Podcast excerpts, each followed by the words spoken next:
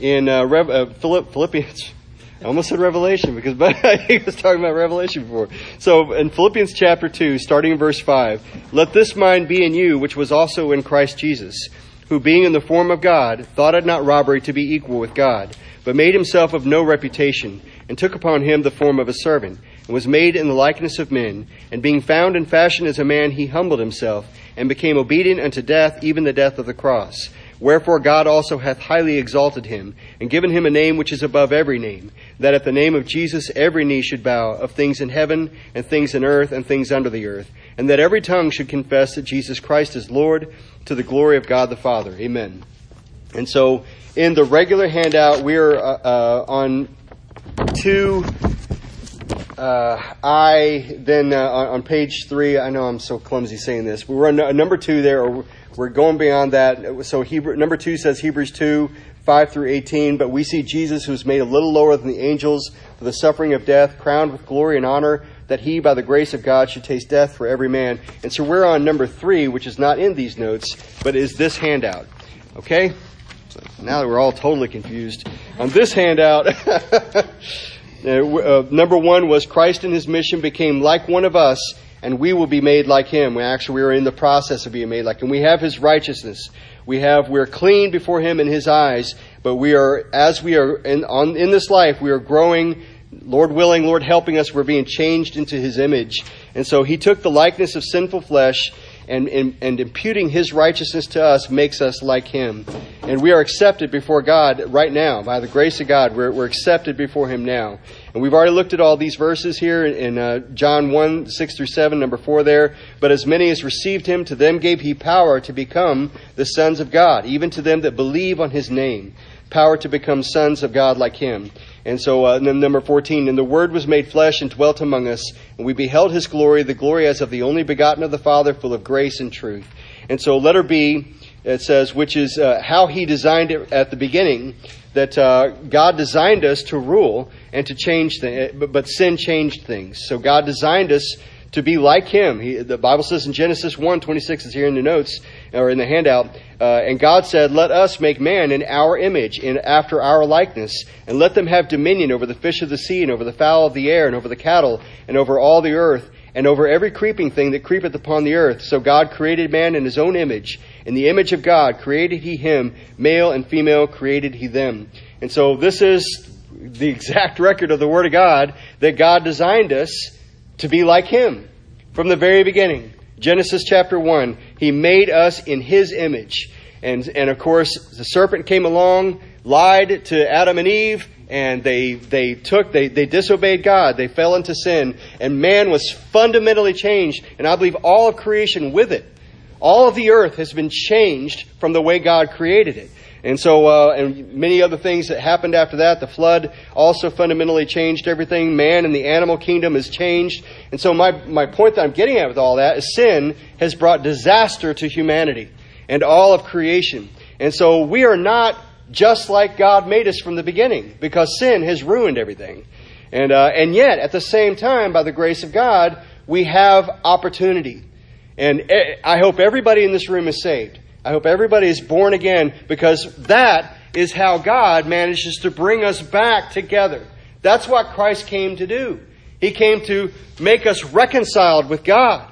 And so now, even though I am a, I am, I am still a, a sinful man, I have been reconciled by Jesus Christ so that I am accepted in His presence. The Bible says in Hebrews, we can come boldly before His throne without having to meekly wish that God would let us in.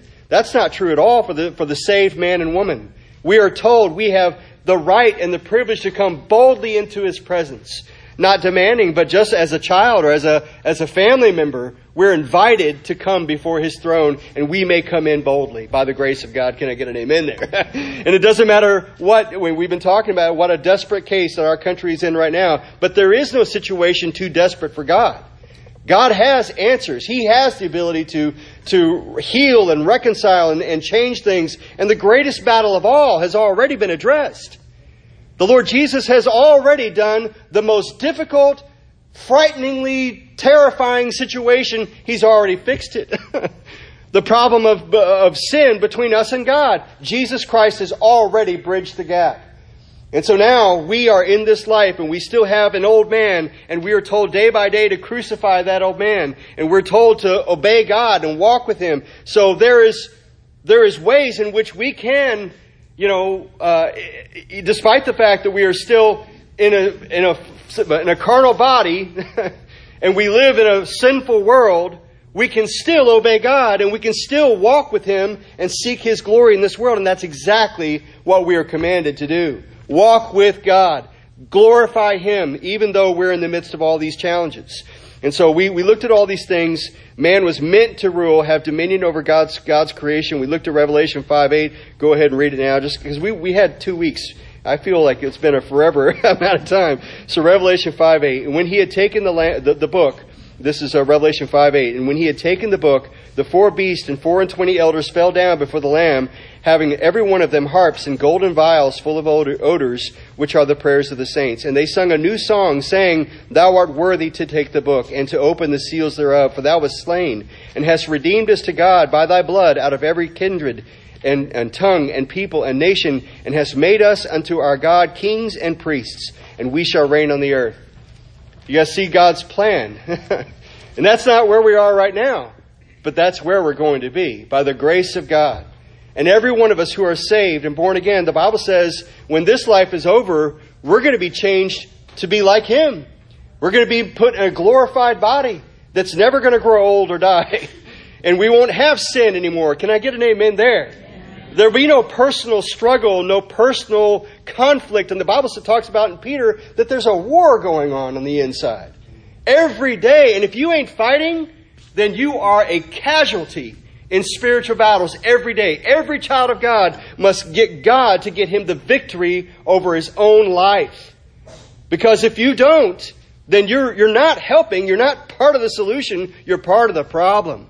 And there are plenty of Christians in America today that are part of the problem and not part of God's plan. And so our place is to recognize God has the answers, all of them. From my own personal spiritual needs to the, to the, to the ways in which this world's problems can be addressed, God has all the answers. All of them in His own hands. So our place is to go to Him Again, what the Bible says, He's made us kings and priests. We are meant to go to God and intercede for those around us. I'm supposed to be praying for all of you. And you are all supposed to be praying for each other. And we are all meant to, to lift up the people in this church, but it goes beyond that. We are meant to pray for everybody in our lives. If you see a person in need in your life, you're supposed to pray for them. And if there's some way in which you can minister to them, you're supposed to do that. Even if it's just a, a loving hand saying, I'm praying for you. I care about you. I will help you if there's some way I can. But we are meant to be interceding on their behalf. If there's a person who's lost, who's close to you, you are meant to be repairing to the throne every day for them. A loved one, a family member, a child, a grandchild. We are meant to be going to God every day for them.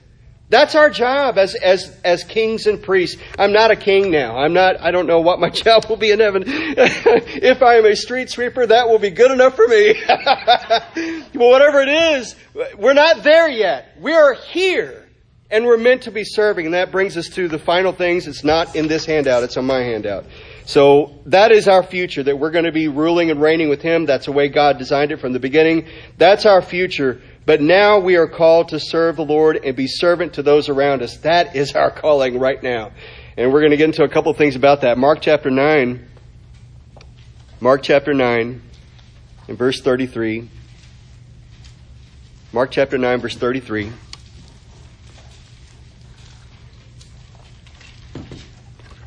And it says, And he came to Capernaum, and being in the house, he asked them, What was it that ye disputed among yourselves by the way? But they held their peace. For by the way they had disputed among themselves who should be the greatest.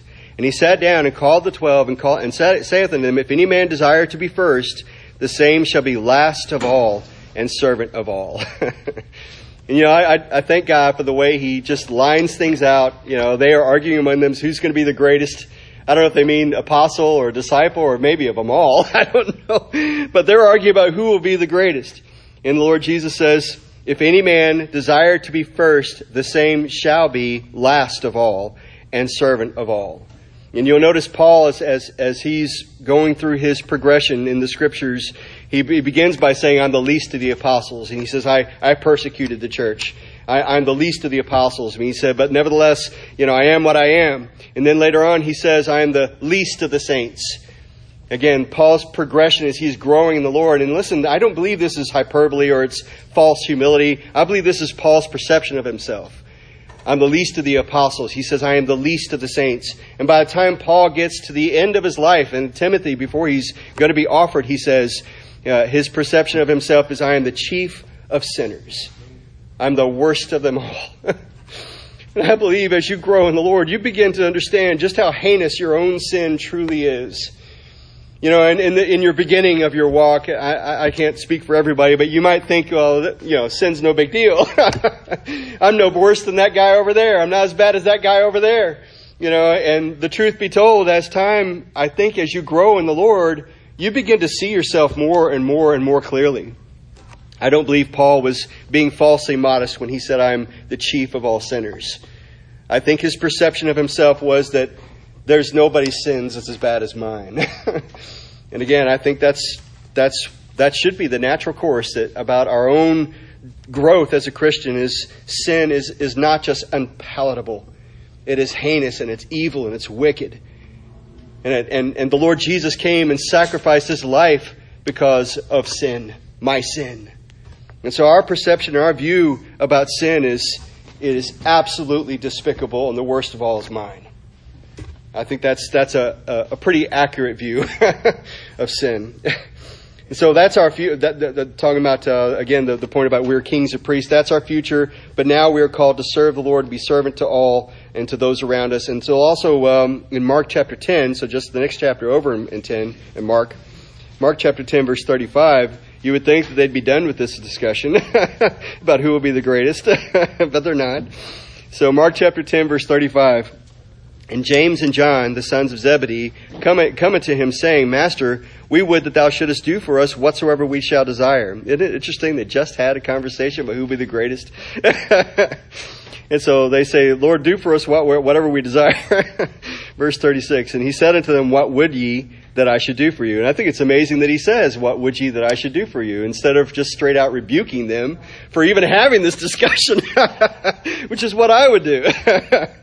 They said unto him, Grant unto us, verse 30, 37, grant, they said unto him, Grant unto us that we may sit, one on thy right hand and the other on thy left in thy glory. But Jesus said unto them, Ye know not what ye ask. Can ye drink of the cup that I drink of, and be baptized with the baptism that I am baptized with? And they said unto him, We can. And Jesus said unto them, Ye shall indeed drink of the cup that I drink of, and with the baptism that I am baptized with, withal shall ye be baptized. But to sit on my right hand and on my left is not mine to give, but it shall be given to them for whom it is prepared.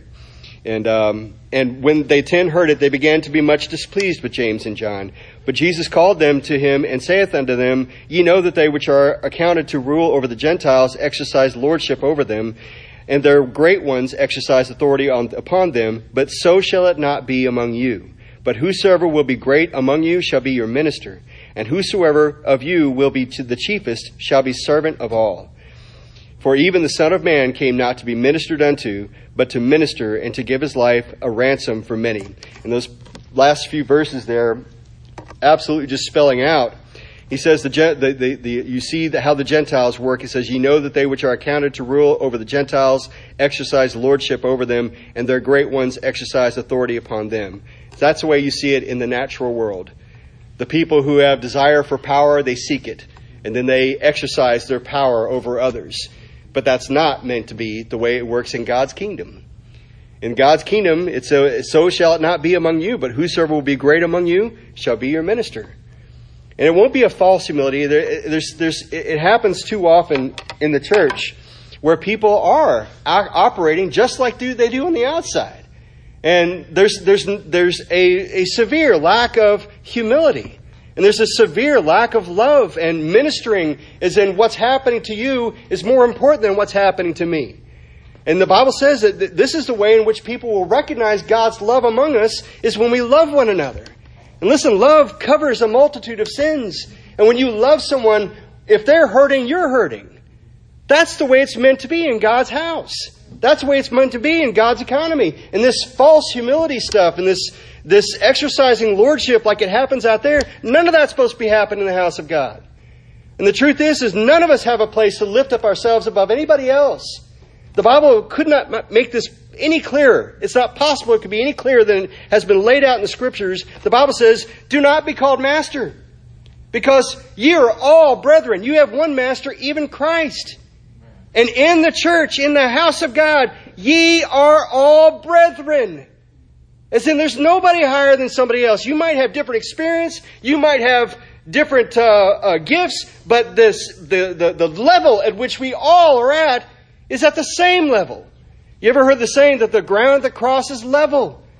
the rich man comes down, and the and the poor man comes to the cross and is elevated. Listen, that is the economy that we live in as Christians. Anything else is a mistake. And it's often born of our own carnal nature. Uh, you know, I, I do not, I, work, I, I don't want to be anybody's boss. I do not, the way I see it is, I'd have to deal with your problems. you know, I, I don't like my own problems. I don't want to deal with your problems. and so I've never wanted to be anybody's boss. I only want to do my own work. Just leave me alone and do my own work. And, uh, and, and yet there are people that they want to be people's boss. I, I can't, I can't identify with that frame of mind. I, and I realize I, we're all different. But there are people, they, and, and the other side of this is there are people who are gifted to lead. They're gifted in, with the gift of administration. But even if you are, that doesn't give you the right to treat people like dirt or to, to treat them like ants and you will step on them, Miss Mary. Doesn't the Bible say that God is no respecter of persons? Amen. and, and exactly. And, and again, this, this goes back to the fact that Jesus Christ is our example all across the board. Everywhere you look in every way, Jesus walking through this life is the way in which we are meant to walk through this life. Brother Patrick. A parallel, you were saying we're all on the same level as brothers in Christ. Mm-hmm. When Pastor was preaching Romans, I think he was basically saying, he even used this phrase, I think, that, that all those groups that were being addressed were all on the same level mm-hmm. and that we're all sinners. Yeah, exactly. Right? Well, and, and, and again, that's another aspect of this is not one of us came from any other position of being a sinner saved by grace. Every one of us. You know, and, and of course we are human, so if, if a guy is a murderer and and I'm just a standard sinner It's so funny just to say something like that. The truth is we're all we're both sinners. You know, and, and if you could stand side by side with Hitler, listen, it's the same blood of Christ used to cleanse a Hitler as it is to use to cleanse me.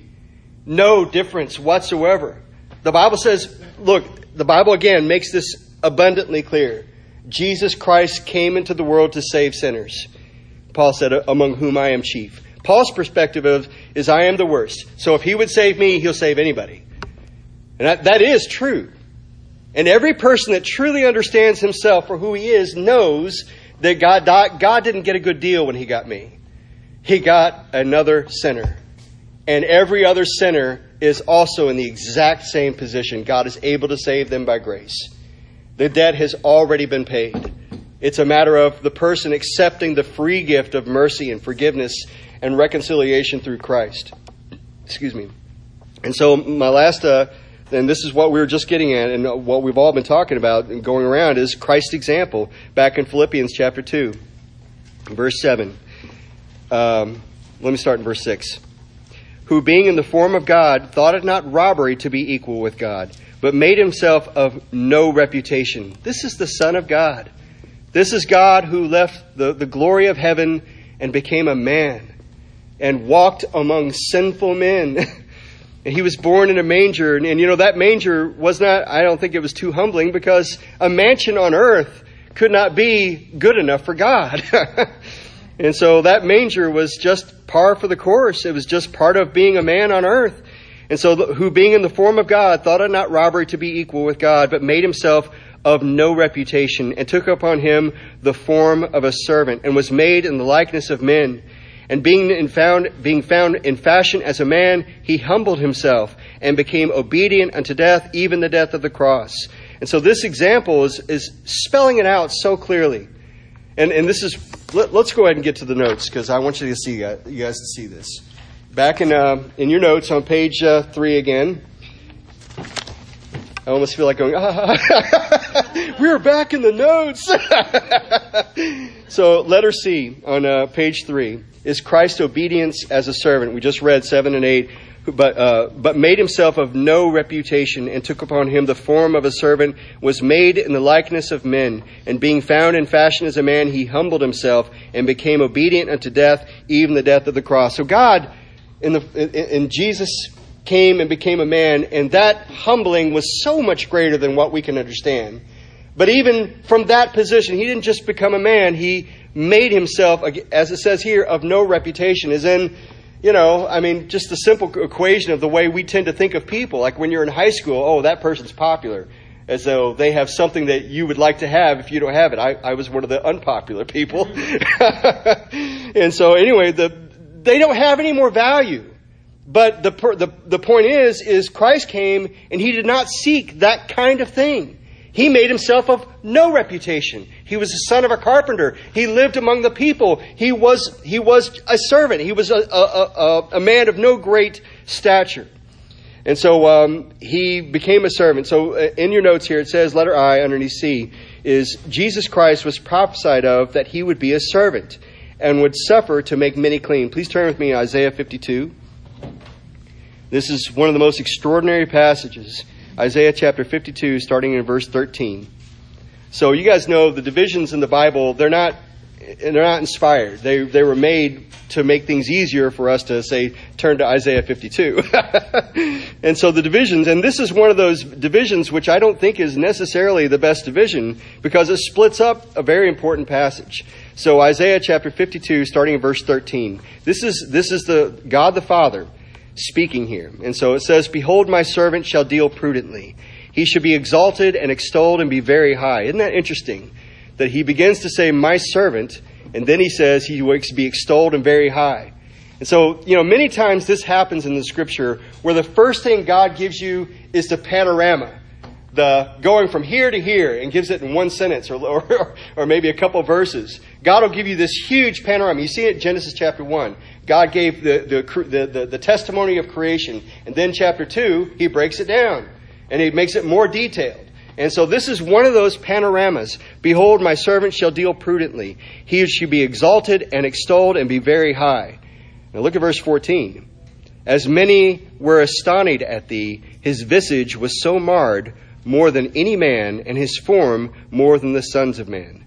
So shall he sprinkle, so shall he sprinkle many nations. The kings shall shut their mouths at him. For that which had, uh, which had not been told them shall they see, and that which they had not heard shall they consider. Who hath believed our report? To whom is the arm of the Lord revealed? For he shall grow up before him as a tender plant and as a root out of dry, out of a dry ground. He hath no form, no comeliness, and when we shall see him, there is no beauty that we should desire him. He is despised and rejected of men, a man of sorrows and acquainted with grief. And we hid, as it were, our faces from him. He was despised, and we esteemed him not. You see how far the Lord Jesus is being humbled. He's going further and further and further down. And uh, the Bible says in verse 4 Surely he hath borne our griefs and carried our sorrows. Yet we did esteem him stricken, smitten of God, and afflicted. But he was wounded for our transgressions. He was bruised for our iniquities. The chastisement of our peace was upon him, and with his stripes we are healed. All we like sheep have gone astray. We have turned every one to his own way, and the Lord hath laid on him the iniquity of us all. He was oppressed and he was afflicted, yet he opened not his mouth. He is brought as a lamb to the slaughter, and as a sheep before her shearers is dumb, so he openeth not his mouth. He was taken from prison and from judgment, and who shall declare his generation? For he was cut off from the land of the living, for the transgression of my people was he stricken. And he made his grave with the wicked and with the rich in his death, because he had done no violence, neither was any deceit in his mouth. Verse 10 Yet it pleased the Lord to bruise him, he hath put him to grief. When thou shalt make his soul an offering for sin, he shall see his seed. He shall prolong his days, and the pleasure of the Lord shall prosper in his hand. He shall see the travail of his soul and shall be satisfied. By his knowledge shall my righteous servant justify many, for he shall bear their iniquities. Therefore will I divide him a portion with the great, and he shall, be, shall divide the spoil with the strong, because he hath poured out his soul unto death, and he was numbered with the transgressors, and he bare the sin of many, and made intercession for the transgressors. You know what's so amazing about this passage? There's no way. There's no way. oh my goodness. Okay, we're we're finishing up, and so um, no, no, no, we're finishing up. So this passage. Now this was this was this isn't just Old Testament. This is hundreds. I don't know how many years before Jesus was born on earth, and yet this passage is so intricate in its detail about who Messiah would be. And so the first word back in uh, uh, verse chapter 52 verse 13 is what? Somebody tell me. The first word describing who Messiah would be is what? Servant. Servant. Jesus Christ came as a servant to all men. Every person who's ever lived. Nobody can make himself a greater servant than someone who is a servant to everyone else. And Jesus is the example for us. Christ's obedience as a servant. And we ran through this so quickly. I didn't know we were going to run out of time at the very end. But just, just to emphasize here, verse 13, it's here in your notes. Behold, my servant shall deal prudently. Verse, uh, verse, uh, verse 53 and uh, uh chapter 53, verse 11, down at the bottom of this area. He shall see the travail of soul and shall be satisfied. By his knowledge shall my righteous servant justify many he, for he shall bear their iniquities. The Lord Jesus bore the sin of the entire human race. All men who ever will live, Jesus bore their sins. That means Hitler's sins were born on, on Jesus Christ. That means that murderer you read about in the news, the rapist, these heinous things that were committed by people, Jesus Christ bore the weight of those sins and the punishment of them on Calvary. We're going to have to make it real quick, Brother Albie. Isn't it ironic that that's many years later, there's still no room for him?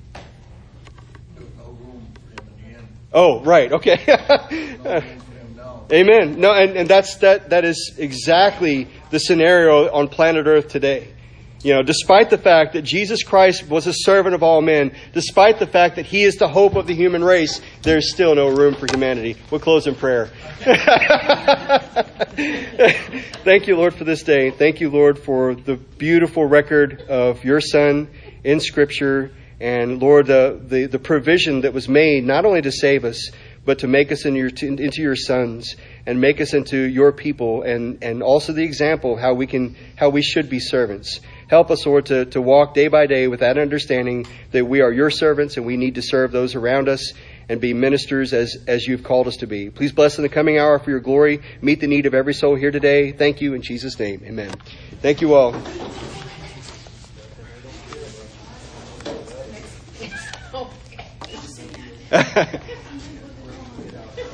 okay, I'm glad she said that because I forgot to mention that uh, we have uh, the last Saturday in September is uh, what we've got planned for our get to our fellowship. And uh, so there's some logistics about that. We're going to have to have a handout sheet uh, uh for things about that. We also may we'll, we'll, figure out some other things. But the last sep- September, last Saturday in September, think about that. Our class, yes, sir. So we'll we'll try to get the handout sheet out next week. Oh, what happened? Oh, here it is. I'm just looking for my, my start here sheet. Uh, sticky. Okay.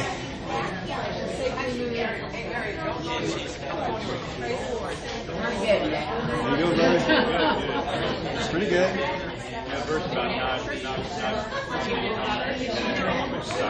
Yeah.